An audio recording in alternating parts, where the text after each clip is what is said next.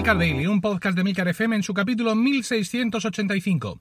Yo soy Emilcar y este es un podcast sobre tecnología en general, Apple en particular, redes sociales, productividad personal y francamente cualquier cosa que me interese.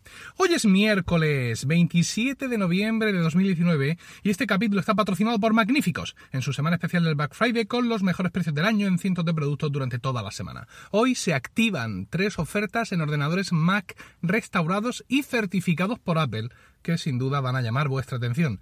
Tenemos el MacBook Pro de 13 pulgadas sin Touch Bar, es decir, de mediados de 2017, con procesador i5 de 2,3 GHz, 8 GB de RAM y SSD de 256. El modelo base era de 128. Pues este tiene 256 y cuesta 1.281 euros, que son un 27% menos. También tenemos un MacBook Air de 13 pulgadas, modelo de octubre de 2018, un i5, 1,6 GHz, 8 GB de RAM, 128 de SSD por, ojo, 930,38, un 31% de descuento, dado que viene de 1.349. Este es el que tiene mi mujer y estamos súper contentos. Y por último tenemos el último MacBook Pro de 15 pulgadas, el de 2018, en una versión además súper vitaminada, con un i9 de un montón de gigahercios, 32 GB de RAM, 1 tera de SSD y la tarjeta gráfica Radeon Pro Vega 20.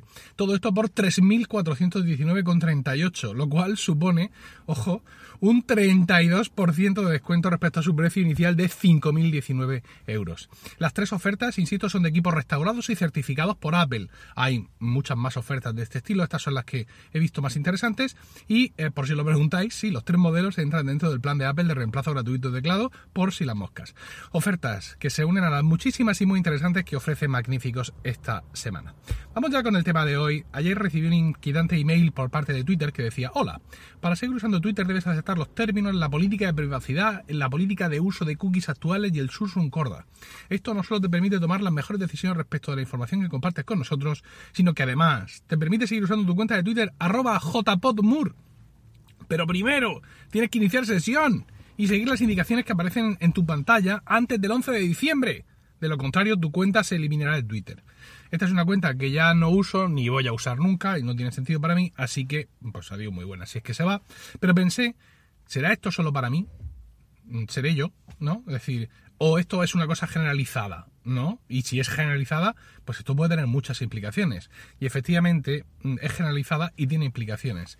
El blog Diverge ha confirmado que esto no solo le ha pasado al pobre Emilcar, sino que es una campaña general de Twitter, ¿no? Pasado ese día, ese 11 de diciembre, efectivamente van a cerrar todas esas cuentas y todos esos nombres de usuario van a estar disponibles en un momento indeterminado, es decir, no el 12 de diciembre seguramente, o lo mismo sí, pero no está claro. A pregunta de Diverge, a la gente de Twitter les ha dicho que los de Twitter les dicen que han empezado una actuación proactiva con hacia muchas cuentas que no se habían logueado en Twitter en los últimos 6 meses. Esta de jpodmur, ya os digo yo que en los últimos 6 meses no, en los últimos 3 años por lo menos. Y de esta forma les han informado que sus cuentas pueden ser permanentemente eliminadas por su prolongada inactividad. Esto, insisto, es muy interesante porque, bueno, estas limpias de nombre de usuario son siempre bienvenidas en cualquier red social o en cualquier plataforma que se base en usuarios. Recuerda The Verge que Yahoo hizo algo parecido en 2013, aunque evidentemente no va a tener el mismo impacto. Insisto, está muy bien porque puede tener disponibles nombres de usuario de pronto que antes no estaban. Por ejemplo, si tu nombre de usuario es carmelosena_, porque un anciano fotógrafo italiano se unió a Twitter antes que tú y eligió Carmelosena, aunque no tiene seguidores ni ha tuiteado en su vida, pues bueno, pues ahora puedes optar al nombre de usuario que siempre quisiste y que mereces. Por ejemplo, tú siempre quisiste ser @lacort, ¿vale? Pero te tuviste que conformar con ser @jlacort, que tampoco está mal. Pero hubiera sido @lacort si una tal Paloma, ¿vale?, no se hubiera dado de alta en Twitter en junio de 2009, 6 meses antes que tú, y siguiera ahí Paloma, con un único tuit, solo uno publicado el día que se dio de alta, sin seguir a nadie y con 5 seguidores por tener. Lo mismo, ya a otro nivel, evidentemente, eres incluso una cuenta de estas verificadas, eres @SánchezCastejón. ¿Por qué? Pues porque seguramente @PedroSánchez lo tiene un tío con una cuenta con candados, 4 seguidores, 11 seguidos y 0 tweets desde julio de 2009. En fin. Bueno, y a otro nivel incluso puede ser Gareth Bale 11, ¿no? Y anoche pues desperdiciaste en el último minuto, por mala suerte también es cierto, la oportunidad de reconciliarte con tu afición. Sin embargo, no puedes desperdiciar la oportunidad de ser Gareth Bale a secas, sin el 11, toda vez que el guitarrista punk del mismo nombre no tuitea desde el 4 de mayo de 2012, cuando dijo, ni más ni menos, feliz día de Star Trek. Bueno, puede que no todo el monte sea orégano. Es decir, el hecho de que esto ocurra no significa que realmente esa cuenta de tus amores vaya a estar disponible. ¿Por qué? Porque la gente es malvada, la gente es aviesa, y en un momento la gente puede decir, ah, oye, pues mira, se me había olvidado a mí esto del Twitter, y hace tiempo que no entro. Entonces entran, ¿vale? Y solo con entrar ya está. Ya aceptan las cookies, aceptan los cambios de los términos de uso y aceptan tal, y de nuevo Gareth Bale, el guitarrista punk, sigue con su vida. Y ya está, sin volver a entrar de nuevo, nunca. Pero ya ha entrado, ya ha hecho login, es decir, que no tienen que tuitear, no tienen que hacer nada, simplemente hacer login, o sea, que les llame la atención este email de Twitter, hacer por ahí clic y entrar, acordarse de la contraseña, que lo mismo era muchachito35, que es su contraseña que ponen en todas partes, y simplemente entrar, ¿no? Con lo cual, pues te quedas con un palmo de narices. Otra salvedad, y es que si el usuario de Twitter que vosotros estáis buscando, que ansiabais, que anhelabais, que esperabais, tiene menos de 5 caracteres, ¿vale? Pues imaginar mis iniciales, ¿no? @fm.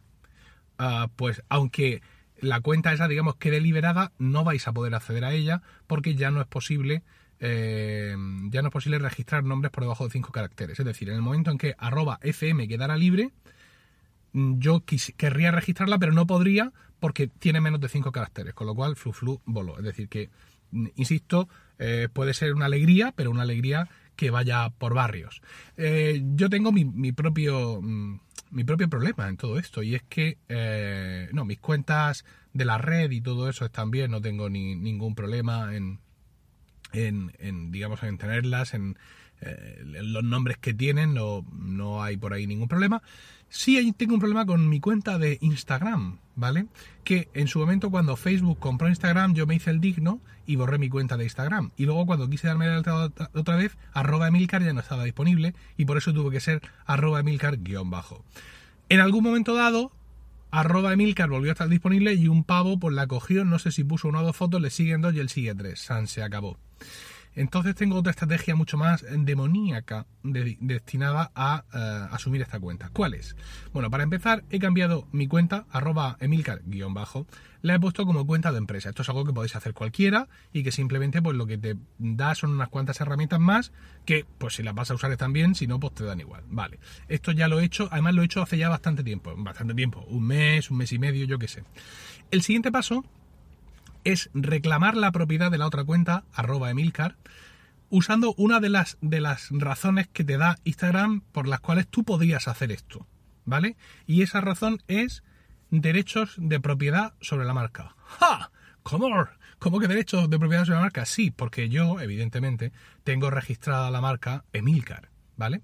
Pedí permiso a mi padre, que es el hombre vivo con más derechos sobre ella, y me dijo, tuya es, mía no.